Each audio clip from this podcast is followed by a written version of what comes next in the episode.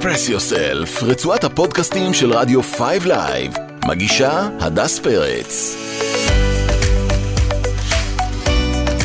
היי, היום אנחנו עם איציק יהושע, director of sales מבית סילבר קסטל לנכסים דיגיטליים. אנחנו נדבר על אה, למה ואיך הביטקוין עומד להשפיע על כולנו, ממש על כולנו. אה, בואו נתחיל, היי איציק.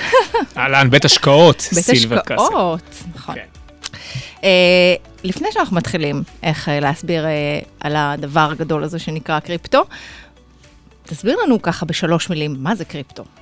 קודם כל, קריפטו זה קיצור לקריפטוגרפיה, שזה שיטת הצפנה מתמטית שעליה למעשה מבוסס הביטקוין וכל המטבעות הדיגיטליים. אז זה ככה כמילת קיצור.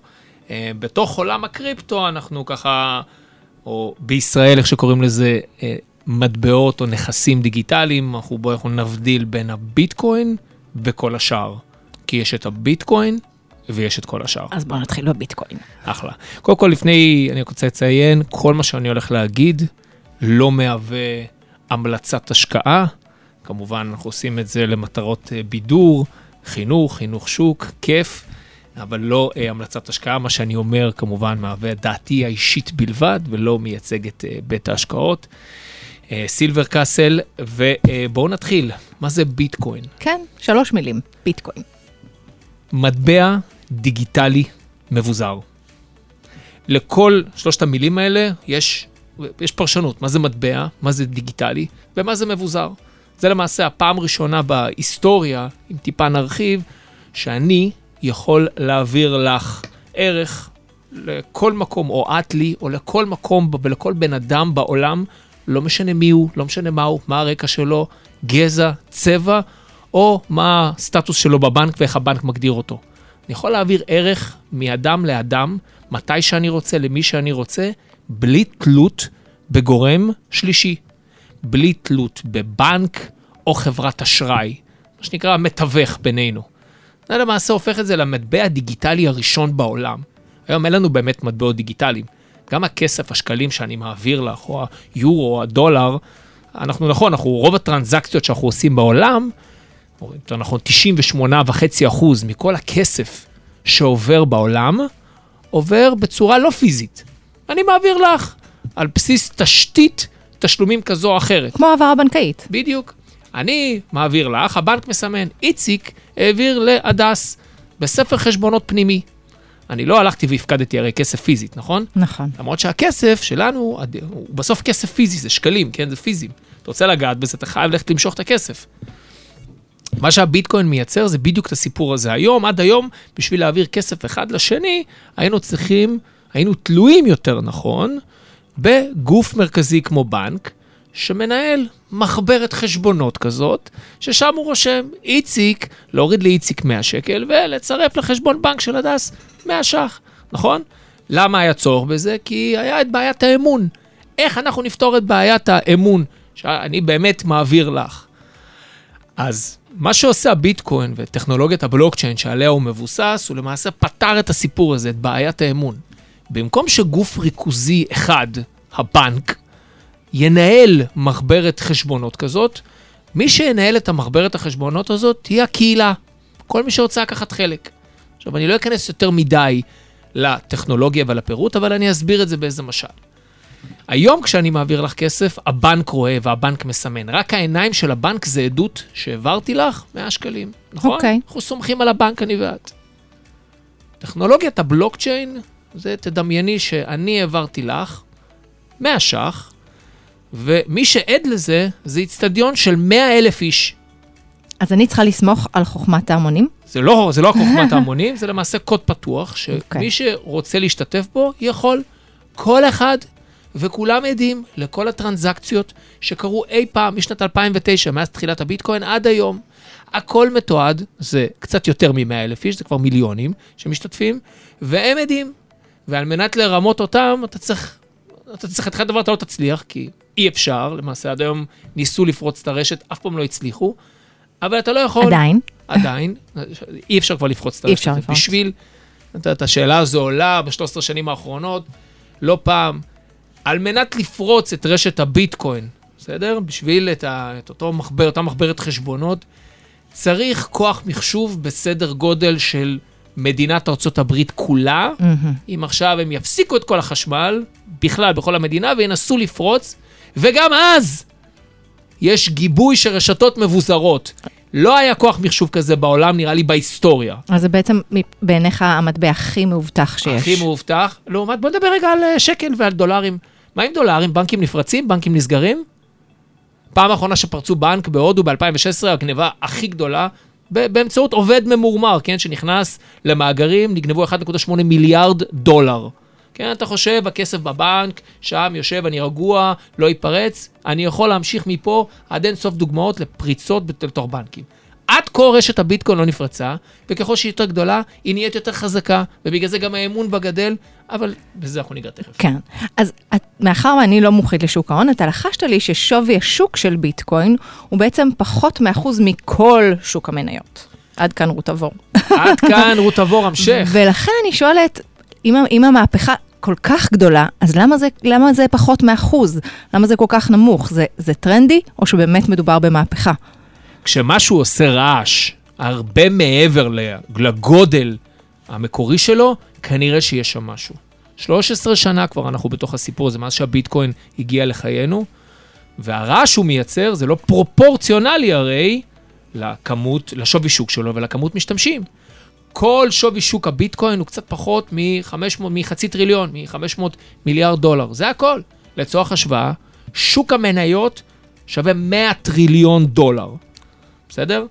כמות המשתמשים בביטקוין היא עדיין 180 מיליון ארנקים פתוחים, אנחנו עדיין לא שם. אבל, מה זה כל הרעש הזה? למה באמת, יש למה? כל כך הרבה רעש סביב הביטקוין? נכון. הביטקוין... שאלת מיליון הדולר? שאלת יותר אולי אפילו. הביטקוין מאיים על כל מה שאנחנו מכירים בהקשר של כסף. הביטקוין מאיים על הבנקים, הביטקוין מאיים על המדינות, על הכוח שיש למדינה. כי את הביטקוין שאני מחזיק, אני מחזיק ואף אחד לא יכול לגעת בו. לצורך העניין, היה לי, קיבלתי דוח חנייה מעיריית תל אביב. מכירים את הדוחות המעצבנים האלה שאם אתה לא משלם, המחיר עולה? אז המחיר עלה מ-250 ל-400, ולא שילמתי. ולא שילמתי. ויום אחד אני נכנס לחשבון הבנק שלי, אני רואה ש-400 ש"ח מעוקלים. לא הבנתי מה קרה. התקשרתי לבנק, שאלתי את הפקיד, תגיד, אני רואה פה 400 ש"ח מעוקל, על מה מדובר? הוא אומר, אה, פשוט מאוד. היה לך איזשהו דוח חנייה בתל אביב? אמרתי לו, כן, מאיפה אתה יודע את זה? אה, כי אנחנו עובדים עם עיריית תל אביב, Mm. ולא שילמת אותו, אז חסמנו לך את ה-400 ש"ח האלה עד שתשלם. שערורייה? באיזה, באיזה זכות הבנק משתף פעולה על החשבון האישי שלי ומה שמתרחש שם עם רשויות אחרות? כנראה שיש זכות כזאת, כן? אוקיי. שאני לא הכרתי. ובעולם ביטקויניסטי, אז מה קורה? הכסף אצלך, לאף אחד אין גישה אליו. אף אחד לא יכול לפרוץ את זה, אלא אם כן את תעבדי ותתנהגי בצורה חסרת אחריות, כמו בכל תחום אחר. אבל לאף אחד אין גישה לארנק הדיגיטלי שלך. זה מהפכה בפני עצמה. אף, הכסף שלנו, אנחנו מנהלים אותו באופן, זה מירב החירות שלא היה לנו בהיסטוריה. כסף דיגיטלי אני מדבר, כן? ולמה אז עדיין משקיעים חוששים? זאת אומרת, ערך הביטקוין, אם אני מבינה נכון, בצלילה, כמו שהוא לא היה. קודם כל הוא היה. זה- אה, אוקיי. הוא היה ככה, בשנים האחרונות, אה, אוקיי. נכון, בשנים האחרונות. לא בארבע, לפני ארבע שנים הייתה לו צלילה של 85 אחוז, היה הייפ מאוד גדול. גם עכשיו היה נפילה לא קטנה, בערך ב-70 אחוז. הוא נכס בהתהוות. כן, אם אנחנו מסתכלים עליו כהשקעה ספקולטיבית, אז אפשר לדון על זה, האם כמה כדאי הוא, כמה מסוכן הוא וכו' וכו'. אבל ממה משקיעים? אמרת, משקיעים מפחדים ממנו. משקיעים מפחדים אני, מה... שנקרא, קוראת עיתונות כלכלית, מעבר לזה אני לא, כן, לא יודעת להגיד באמת למה. אני אה, שואלת אותך. אז הנכס הוא נכס תנודתי. הוא נכס תנודתי, יכולים, יש הרבה גורמים שמשפיעים עליו. לפני שנה, סין, כן, החליטה שהיא מחרימה, לא מאפשרת אה, קריאה בביטקוין, מסחר בביטקוין, אז ברגע שמעצמה גדולה כמו סין, ביום מן הימים באה חותכת מיליארד וחצי בני אדם מלהשתמש בדבר הזה, כמובן שזה ישפיע על המחיר, כי המשקיעים בלחץ. זה בצד של, של, של המשקיעים, אבל הביטקוין מביא פתרון, אם אני אחזור רגע אחורה, הביטקוין מאיים, קודם כל, הוא, כמו שאמרתי לכם, הוא, הוא שלנו. אי אפשר להחרים אותו. אף אחד לא יכול לגעת בו בלי שאנחנו נתנו את האישור. אה, לא היה דבר כזה בהיסטוריה. עכשיו, הוא מאיים גם על מדינות. למה הוא מאיים על מדינה? כי הנה, זה מאוד אה, אקטואלי עכשיו. את מחזיקה עכשיו, את תושבת ארה"ב, עבדת קשה, חסכת 100 אלף דולר. יש לך 100 אלף דולר בחשבון בנק שלך. יאללה, הולכת עם זה. אוקיי. והנה הגיעה הקורונה, וממשלת ארה"ב אומרת, מה נעשה בפנדמיה הזאת? איך נציל את הכלכלה? אוקיי, הם חשבו על רעיון, אמרו, בואו נדפיס כסף. בואו ניקח את כמות הדולרים ופשוט נדפיס. מה הבעיה? היום גם לא צריך להדפיס, פשוט לוחצים על כפתור, בכל מקרה, פשוט המאזן גדל. והם החליטו להדפיס בשנה וחצי קרוב ל-50% מכל הדולרים שהונפקו אי פעם. מה זה אומר בפועל? אינפלציה בכסף. אני לא רוצה לסבך יותר מדי במונחים כלכליים כאלה, כמו אינפלציה וכו' וכו'. זה אומר שאני הפסדתי, אני הפסדתי כסף. חצי מהכסף, זאת אומרת, כן. זאת אה, אומרת, חצי כבר, זאת. אומרת, זאת אומרת, מה שיכולת לקנות ב-100 אלף דולר, נכון, אמרנו שהיה לך 100 אלף דולר בחשבון בנק, אחרי שזה קרה, את צריכה, בשביל לקנות את אותו, אותם דברים שאת יכולה לקנות, צריכה 150 אלף דולר. ואת אומרת, רגע, אני הדס, עבדתי קשה, חסכתי 100 אלף דולר, אבל איזה מישהו שמנהל מדיניות כלכלית, שיושב שם למעלה בחלונות הגבוהים, החליט לקבל החלטה שפוגעת בי. פוגעת בחסכונות שלי, פוגעת באורח החיים שלי. מה זה הדבר הזה? עכשיו, כסף פיאט ככה הוא מתנהל. מדינות מדפיסות, מדפיסות, כי לכסף שמדינות מדפיסות, שקלים, דולרים, יורו, אין באמת ערך. לא עומד מאחורי זה שום דבר. אפשר לפתח איזה דיון אחר. פעם זה היה צמוד לזהב. פעם כנגד כל 100 דולר שהיה לך, והיית הולכת לבנק, היית אומרת, היי, אני רוצה להמיר את ה-100 דולר האלה בערך האמיתי שלהם, היו צריכים לתת לך שווי ערך זהב בזה. מהשנת 71 אין את זה. אבל רגע, אני אחזור. בביטקוין זה לא יכול להיות. לביטקוין יש 21 מיליון מטבעות, בסדר? עד היום קרו 19 מיליון. אי אפשר לשנות את זה. יש קוד מוטבע, כל ארבע שנים הכמות נחתכת בחצי, הביטקוין האחרון, יקרו אותו בעוד 120 שנה. אי אפשר לשנות את זה. זה אלגוריתם, זו מתמטיקה, אי אפשר. בסדר? זאת אומרת, אף אחד לא יוכל לייצר אינפלציה בביטקוין שלך, להדפיס עכשיו ולפגוע בערך של מה שאת מחזיקה. ההפוך, הוא מתנהג כמו סחורה מוגבלת, כמו הזהב לצורך העניין, רק יותר טוב. הזהב, כמות הזהב בעולם מן הסתם מוגבלת, נכון? לזהב יש ערך, אנחנו יודעים, עושים זה תכשיטים, זה משתמש גם לתעשייה וכולי. אנחנו יודעים שיש כמות מוגבלת של זהב מתחת לאדמה, כן? ואנחנו יודעים שבסוף מתישהו זה ייגמר, בגלל זה זה גם בין היתר כן. נגזר הערך. ביטקוין אותו סיפור, כמות שלו מוגבלת ומתישהו זה ייגמר. אוקיי, כמעט שכנעת. אה, למרות שאין לי עוד 100 אלף אה, דולר בבנק, אבל רציתי לשאול אותך, בתור ישראלים יש לנו ממש פטיש לאיראן. אז איך אה, איראן משתמשת בביטקוין? שאלה נהדרת. איראן זה אחד הסיפורים המרכז... המעניינים בעיניי, אני מדבר על זה כבר כמה שנים, גם בתקשורת אה, אהבו את זה בשנים האחרונות. מה קרה בשנת 2018? נובמבר 2018 דונלד טראמפ מטיל סנקציות על איראן, על המשטר. זה אומר, האיראנים למעשה נותקו מהכלכלה המערבית, כל מי שעושה עסקים בדולרים, דרך מערכת הסוויפט, מערכת הסליקה העולמית, מאותו רגע לא יכול לעשות עסקים עם האיראנים. כמובן שזה אוטומטית פגע בכולם, זה פגע מעל הכל באזרחים, נכון? הרבה יותר מבשלטון שתמיד מסתדר. אה, פתאום האיראנים אמרו לעצמם, רגע, רגע, אם אני רוצה לקנות עכשיו משהו באמזון, אני לא יכול, כן? אני חסום.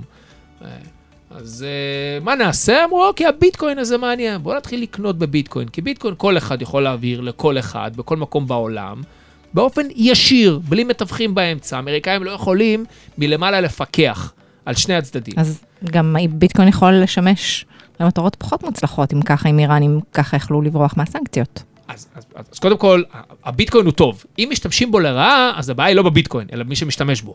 אותה מידה כמו האינטרנט. האינטרנט הוא גם, תסכים איתי שזה מהפכה חיובית, נכון? מהמם. אבל אני מזכיר לך שבתחילת הדרך, בשנות ה-90, מה שלט באינטרנט? שמים פשע טרור, פורנו. בסדר? זה מה ששלט. אגב, אחת האינדיקציות, תמיד אומרים על אה, טכנולוגיה טובה, זה אם אחת משלושת ארבעת הקבוצות האלה משתמש, משתמשת בו. למה? כי זו, אלה קבוצות שמופע עליהן הרבה לחץ והרבה סנקציות וצנזורה ומקשים כן. עליהן. ואם יש טכנולוגיה פורצת דרך שהם משתמשים בה, כנראה שיש משהו בטכנולוגיה. אבל זה... רגע, ורוסיה. עושה גם מעשה איראן? או, ועוד איך. Mm. ביטקוין מוכיח את עצמו שהוא נשק יום הדין, שכשצריך אותו, הוא מגיע והוא מגן על מי? על האזרחים הקטנים. אנקדוטה, מתחילת מרץ, המלחמה, או המבצע הצבאי, כפי שהרוסים מכנים אותו באוקראינה, פרץ ב-24 בפברואר. מיד אחרי כשבוע, אה, סנקציות מאוד חזקות של המערב על רוסיה, והאזרחים נפגעו מאוד, והשלב השני היה, זה סנקציות של השלטון הרוסי על האזרחים הרוסים. עכשיו, הרוסים החזיקו כסף ברובלים, פתאום הרובל צונח, אומר האזרח הרוסי הממוצע, רגע, מה אני עושה פה? אני רוצה להמיר אותו, אני רוצה להמיר אותו לדולרים, אני רוצה להבריח אותו מהבנק. ומה שקרה זה שהרוסים פשוט חסמו את היכולת שלך לגשת למטח, לדולר, היכולת שלך להעביר את הרובל שלך מחוץ לגבולות רוסיה, ואז ראינו, ממש בימים הראשונים של מרץ, שיא, מספרי שיא של קניית ביטקוין ברובלים. בסדר? Mm. היינו בבורסות, בבורסה, באחת הבורסות הגדולות בעולם, בייננס, ראינו שיא שלא ראינו שלוש שנים של מסחר של הצוות. ואז מיד, סליחה, אני אה, לא מספיק לקראת שוק ההון, בדיוק, אז אז מיד המחיר קופץ. המחיר קפץ כי, אה, אני חושב שיותר כי האוליגרכים, היה טענה, אני זוכר את אותו יום, המחיר קפץ בקרוב ל-15 אחוז. היום הביטקוין הוא לא תנודתי. 15 אחוז ביום אחד, זה נדיר. זה לא קורה היום כבר. 10 אחוזים ביום זה גם כבר נדיר. אבל ביום אחד שהלחץ עצום של בעלי עסקים, של אוליגרכים, להוציא את הכסף שלהם, את הערך שלהם, מחשבונות הבנק, מרוסיה, להמיר אותם למטח אחר, מה הם עשו? עם רובל, קנו ביטקוין, ועם הביטקוין אחר כך חופשי משהו, לעשות מה שהוא רוצה. המירו בחזרה לדולרים, British pound, you name it. זה מה שקרה. הבנתי. עכשיו, אני פרובינציאלית, אני רק גרה בישראל, ואני שואלת את עצמי, מתי אני אוכל לקנות בזארה בביטקוין? שאלה טובה. ייקח זמן, אבל אני אגיד לכם איך אני רואה את האבולוציה. לפני כמה שבועות, אה, משרד האוצר ישראל סיימה את הניסוי על הנפקת שקל דיגיטלי. שקל דיגיטלי. בקרוב, היום השקל הרי הוא, הוא לא דיגיטלי, כן? הכסף שלך יושב בבנק, בסדר? ההעברות שלך הן דיגיטליות. כן, זה הרי הכל, זה, זה פיקציה, כן? אנחנו חושבים שדיגיטלי, אבל הכסף הוא לא באמת דיגיטלי. כי יש עליו פיקוח. בדיוק, עכשיו, והוא גם, ש... גם פיזי, את צריכה להחזיק אותו פיזית, כן? אם לא הבנק, אין לך צורה דיגיטלית להחזיק פה, או נגיד פלטפורמות של העברת כספים. אמ, תביא את כל האפליקציות. ובלטות. בלטות זה כבר אוקיי. פיזי, את מחזיקה את הכסף כן, פיזי, לא כן? את השטרות, את השקלים. ובא עכשיו בנק ישראל ומשרד האוצר, אומרים, אוקיי, אנחנו רוצים שהשקל יהיה כמו הביטקוין, שורת קוד, ואת תוכלי להחזיק אצלך בארנק הפרטי. יש לך ארנק דיגיטלי, לא ארנק אמיתי, דיגיטלי. ושם את מחזיקה שורת הקוד. ושורת הקוד הזאת מייצגת למעשה כסף, שקלים. זה יהיה על רשת האיתריום וכו' וכו'. זה הצד סליחה, מה זה רשת האיתריום? רשת איתריום הוא... להדיוטות פה? אה, בואו לא ניכנס לזה, okay. אבל אוקיי. כי... Okay. אה, אוקיי. שיחה על ביטקוין. אוקיי, אוקיי, אוקיי. עכשיו, זה אומר שזה לא קורה רק בישראל. רגע, המהפכה, אני עוד אין, אין לי שקל דיגיטלי, אז ממתי בעצם זה ייכנס? מדינת ישראל תנפיק לך שקלים דיגיטליים. ממתי? לדעתי, סיימו עכשיו את הניסוי. אוקיי. Okay. אה, פורסם הדוח של בנק ישראל ומשרד האוצר, הם רוצים לעבור לשקל דיגיטלי. לא רק הם. בפורום דאבוס, הם לא המדינה היחידה, קרוב ל-40 מדינות הכי מתקבלות בעולם, כמובן ארה"ב, אה, כל כמעט מערב אירופה, לסינים זה כבר עובד, כולם רוצים לעבור לשקל דיגיטלי. אה, כולם, זה גם מבוסס על, על רשת הבלוקצ'יין, זה יהיה דומה מאוד לביטקוין. בסופו של דבר, כל הכסף בעולם, כל המטבעות שאת מכירה, הקיימים היום של, של המדינות, כסף הפיאט, מה שנקרא, יהיה דיגיטלי. הוא יהיה דומה בטכנולוגיה שלו לב, לביטקוין. אבל הביטקוין יהיה היחיד שהוא יהיה עליון על כולם. כי? המדיניות שלו תהיה, המדיניות שלו היא שונה. זה יהיה המטבע היחיד שהוא מבוזר, כמו שאמרנו בהתחלה. הוא לא תלוי בשום ממשלה. אי אפשר להנפיק עוד ממנו, אי אפשר לשלוט בו. לא מלחמות, לא תלוי מלחמות, לא תלוי... יפה, היא אמרה בדיוק את פיגועים, לא ירידת... בדיוק את הדבר הנכון היא אמרה. עליית מחירי נדל"ן, שום דבר. יפה מאוד. אחת, אחת הסיבות שממשלות אה, אה, הדפיסו עוד כסף לאורך ההיסטוריה, זה מלחמות.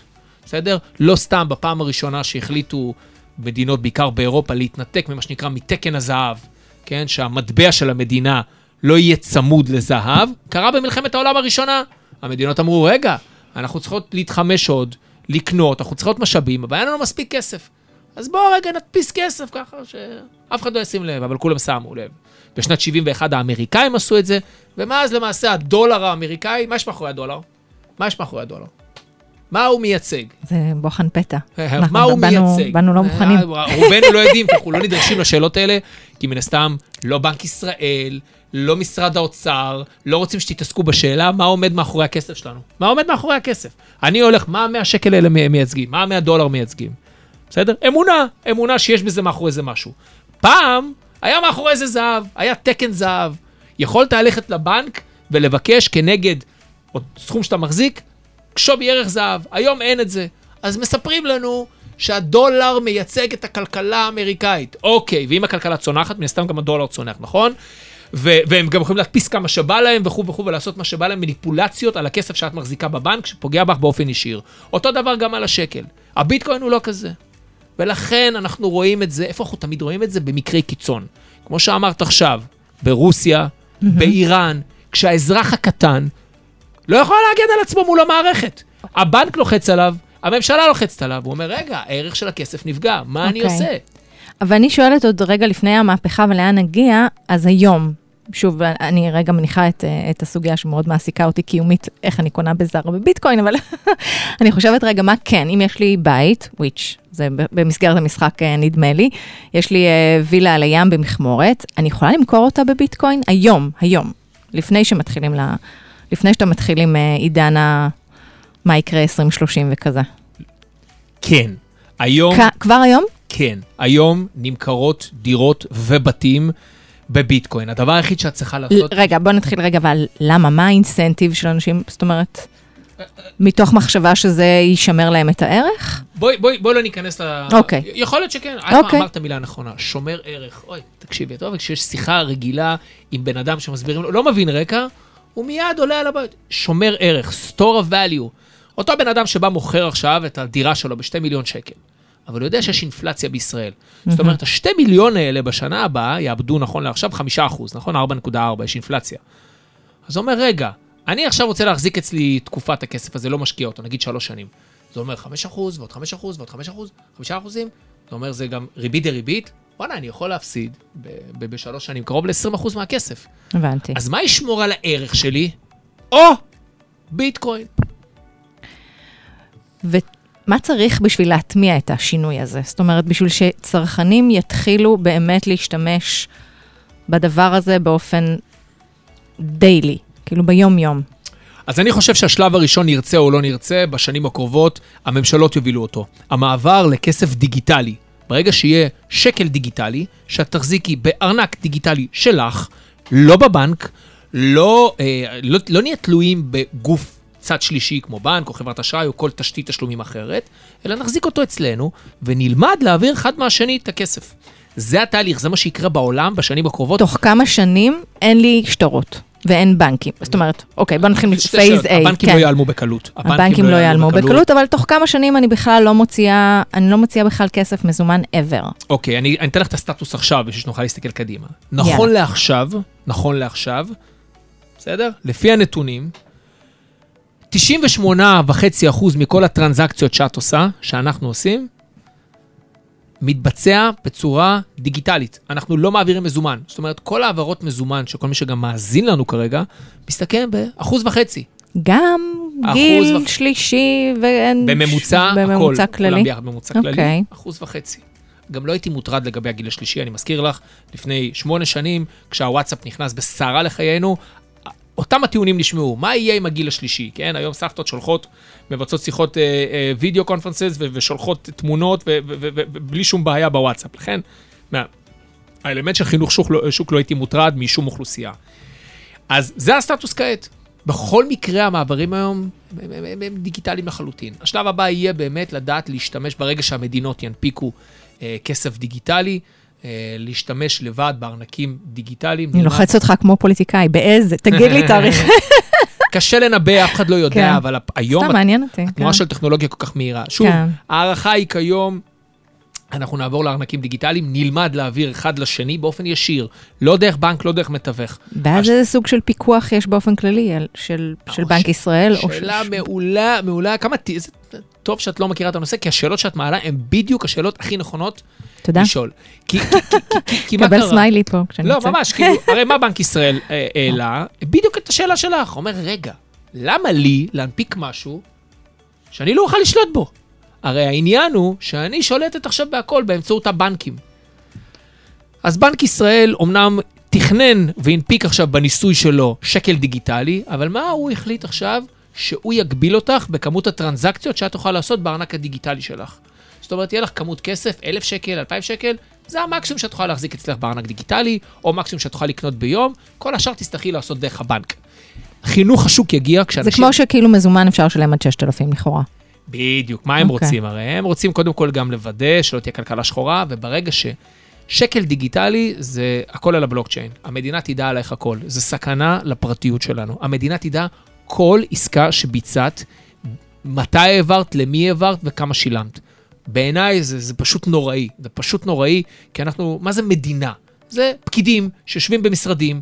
אבל אז אולי לאנשים יהיה אינסנטיב יותר גדול לעבור לביטקוין. הופה, הנה זה בא, הנה זה בא. זה בדיוק, בדיוק מה שיקרה, אני מסכים איתך לחלוטין. כשאנשים יבינו שאני יכול להעביר, או שאני, קודם כל זה קיים, האפשרות להעביר אחד לשני באופן ישיר, בארנקים דיגיטליים, אז למה לי לעזאזל יהיה להשתמש במטבע של מדינה שעוקבת אחרי כל צעד שלי, וגם פוגעת על הדרך בערך של הכסף שלי? למה? ההערכה שלי, עד 2030, בסביבות 2030, אנחנו נעבור הנה, כבר... נתת תאריך. נכון? אני מאוד אני מאמין אתפוס אותך ב-2030. אנחנו נעבור... במצע שלך, אמרת. לסטנדרט של ביטקוין, אה, וזה סטנדרט עולמי, בסופו של דבר, הביטקוין, המחיר שלו עד אז כבר יתייצב, לא יהיה וולטילי. אגב, כל ביטקוין שווה 100 מיליון סטושיז. אנחנו גם נעבור לדבר בשפה של סטושיז, שזה זה? הסימונים. אה, או, וואה, כן, מאתגר. סטושי אחד זה, כשביטקוין שווה מיליון דולר, סטושי אחד שווה, יהיה שווה כמה... וואה, זה ממש למתקדמים, אנחנו עוד כן, ב- זה- במתחילים. רגע. כן, כן. אז בעצם, אה, מחר בבוקר, מה המדריך לביטקויניסט המתחיל? מה העצה הראשונה שאתה נותן אם אני רוצה להשקיע בביטקוין? אוקיי, קודם כל, לקרוא ולהבין. יש כמה אלמנטים בביטקוין. צריך לקרוא על, על הביטקוין עצמו, וכמובן, איך אני מאחסן ביטקוין? אחרי שהבנו מה זה ביטקוין, איך אני מאחסן? דיברנו על ארנקים דיגיטליים. יש ארנקים חמים, שהם, כשאנחנו מתכוונים חמים, אנחנו מתכוונים שהם מחוברים לאינטרנט, שזה יכול להיות בבראוזר שלי, או ב, ב, ב, בנייד, בסמארטפון, ויש ארנקים קרים. הם ארנקים שהם מנותקים מרשת האינטרנט, כמו USB קטן וחמוד כזה, שהוא מנותק לחלוטין מהעולם. שם יושב הכסף הדיגיטלי. לא כן? צריך להיות, אה, זאת אומרת, זה צריך להיות אבל לא טכנופוב כדי לעבור את השלב הראשון? לא, כי אני כבר לא, הייתי זה, מאוימת משלב הארנק החם וה... זה, זה, אוקיי, אוקיי, אני מסכים איתך, זה הולך ונהיה יותר קל יותר נגיש. ו- ויותר נגיש, כי מיטב המוחות בעולם עובדים על זה. אני יכול להגיד לכם שעכשיו הפיטורים בהייטק, גם בארצות הברית אנחנו רואים את זה, גם בישראל אגב, יותר ויותר אה, מתכנתים, אנשי מוצר, עוברים למה שנקרא תעשיית הווב שלוש הזאת, התעשייה שמתעסקת בנכסים דיגיטליים. והדרך להנגיש בבלוקצ'יין. אותם. ולהנגיש אותה, כן. אז זה לא מורכב כבר כעת. כל אוקיי. בן אדם יכול לעשות את זה. אגב, את לא חייבת להחזיק את זה אצלך, יש גם ספקים אחרים, את יכולה להחזיק את זה בבורסות, באמת אצל, אצל ברוקרים וכולי, הכל כמובן תמורת תשלום, אבל זה לא שלך.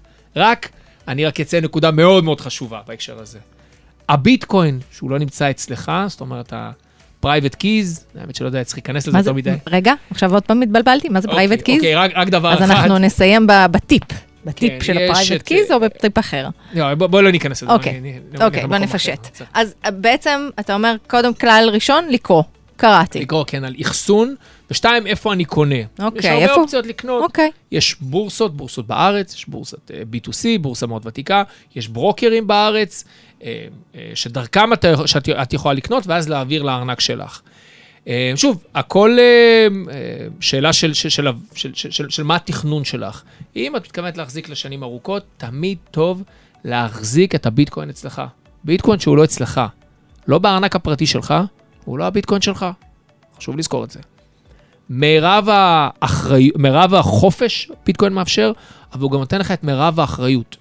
ראינו לא מעט מקרים שבטח קראת בתקשורת, על אנשים שאיבדו את הלפטופ שלהם, ושם היה הארנק שלהם, והופ, 250 מיליון דולר במזבלה, ואחר כך הוא הביא חברה ושופלים לנסות למצוא את אותו מחשב. בסדר, יש אין ספור סיפורים כאלה. ההערכה היום... שהלפ- שהלפטופ נהיה הבנק שלך. קטע. כן, כן, אוקיי. מה זה לפטופ? זה גם USB כזה קטן, אה, כן. ארנק קר. ההערכה כיום בעולם שמתוך כל 21 מיליון המטבעות שיהיו אי פעם, בערך 4 מיליון נאבדו. Mm. האנשים איבדו אותם. כן. איבדו את הגישה אליהם, שכחו את הקוד, שכחו את הגיבוי. אז לקרוא ולקרוא ולקרוא. ואני אומרת להתקשר אליך. כבר כמות כזו של שיחות בשלוש השנים האחרונות, אז אפשר לחוס עליי. יש הכל אה, גם. מונגש בעברית, אוקיי. בגוגל, תנצלו את זה. ושוב, אני אומר, אנחנו עדיין מאוד מוקדם בשלב של אוקיי. ההתפתחות של הביטקוין. יש בסך הכל 180 מיליון ארנקים, ארנקים זה גישה לרשת הבלוקצ'יין, ארנקים פתוחים. הצמיחה של הביטקוין, תקשיבו טוב עכשיו, תקשיבי טוב למספרים האלה, הצמיחה של הביטקוין היא 113 אחוז בשנה. Mm. לצורך השוואה, הביט, האינטרנט, האינטרנט בשיאו היה 60 אחוז, 60 אחוזים. תביני באיזה סדר גודל הצמיחה עכשיו קורית ולאן אנחנו צועדים. טוב, אז אנחנו אומרים שעכשיו זה הזמן, ואולי לא להתקשר אליך, אבל לקרוא, לקרוא את זה או תמיד. גם וגם. תודה רבה שהנגשת לנו, איציק. תודה שהזמנתם את אותי. הסוגיה הזאת, איך הביטקוין עומד להשפיע על כולנו.